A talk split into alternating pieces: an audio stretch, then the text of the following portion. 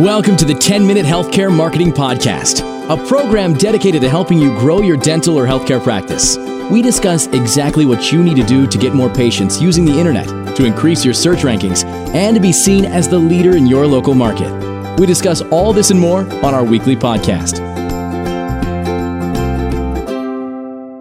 This is the audio version of the blog post. What you say is not near as important as what you hear during your confirmation calls. This is a guest blog post by Laura Hatch, published March 28, 2019. How do you get patients to show up to their appointments? Many dentists and teams think that what is said during the confirmation call makes the difference in decreasing cancellations and no shows.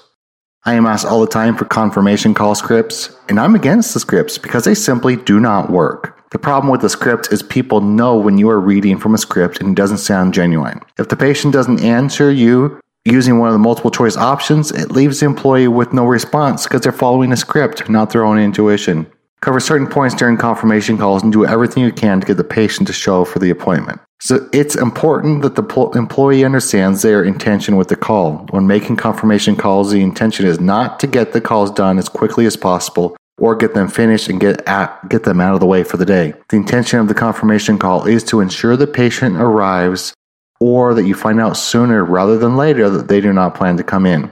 To do that, the person doing the confirmation call must understand their importance and be trained on how to make these calls. They need to know the acceptable reasons for cancellation, what to look for in a patient's cancellation history, and the office cancellation policy. Follow these basic guidelines before ever making a confirmation call. Call well enough in advance to ensure the patient has adequate time to move the appointment if they have not confirmed already.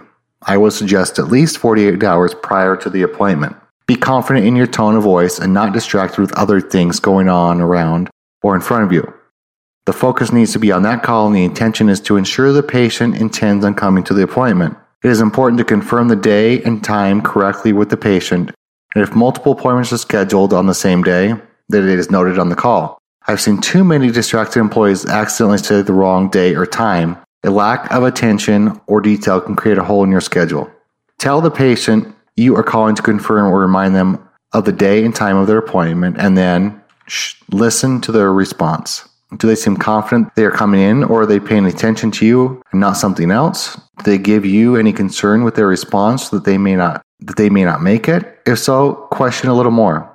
As such, we don't want them to cancel or move their appointment, but it is better to know in advance rather than waiting for the last minute. If necessary, call multiple times and use multiple technologies to confirm appointments, such as text or emails. Many people don't answer their phone, but they will text back. Some people need multiple reminders to get them to show up. It is important to know your patients and do what is necessary to get them to arrive for their appointment. It is important to point out that how the confirmation call is made will not fix your cancellations and no show problem. Learning to do them well is a necessity, so you know that you've done everything possible to get the patient to arrive. However, it is what happens when the patient responds that is most important. Your team has to change the bad habits that we have allowed your patients to start in the practice, which is allow them to cancel or no show.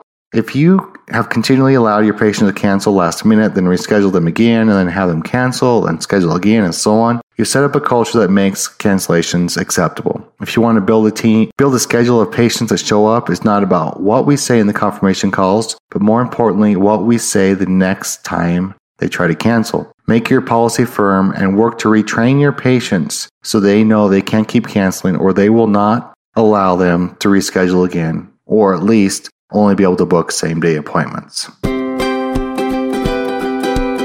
Thank you for joining us on the 10 Minute Healthcare Marketing Podcast. Join us at healthcaremarketingpodcast.com for recaps, show notes, and more resources to help grow your practice, dominate your local market, and achieve greatness.